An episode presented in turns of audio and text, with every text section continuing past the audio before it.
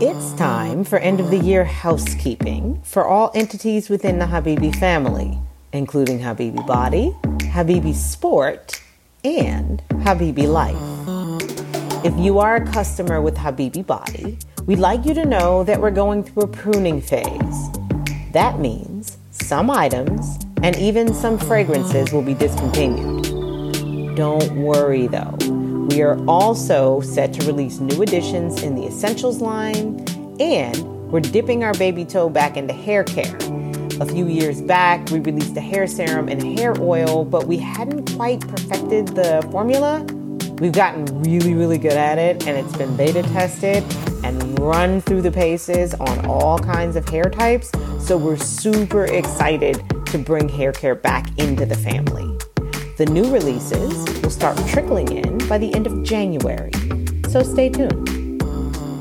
If you're among the millions who made a resolution to eat better, you can join us for the Habibi Sport Community Cleanse.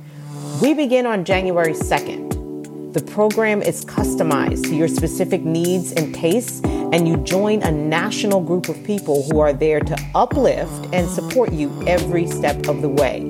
We understand that changing your eating habits is much easier said than done.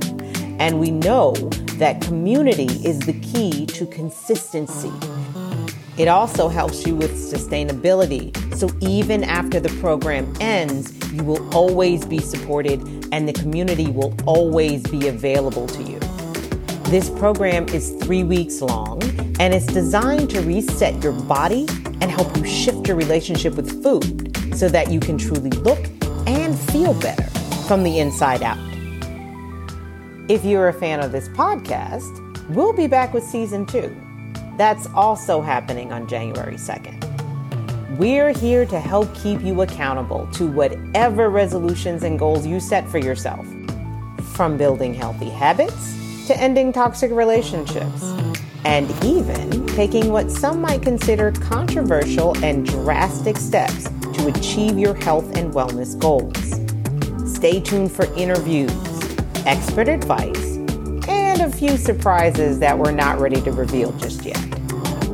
Please have a happy and safe holiday season, and we'll see you in the new year.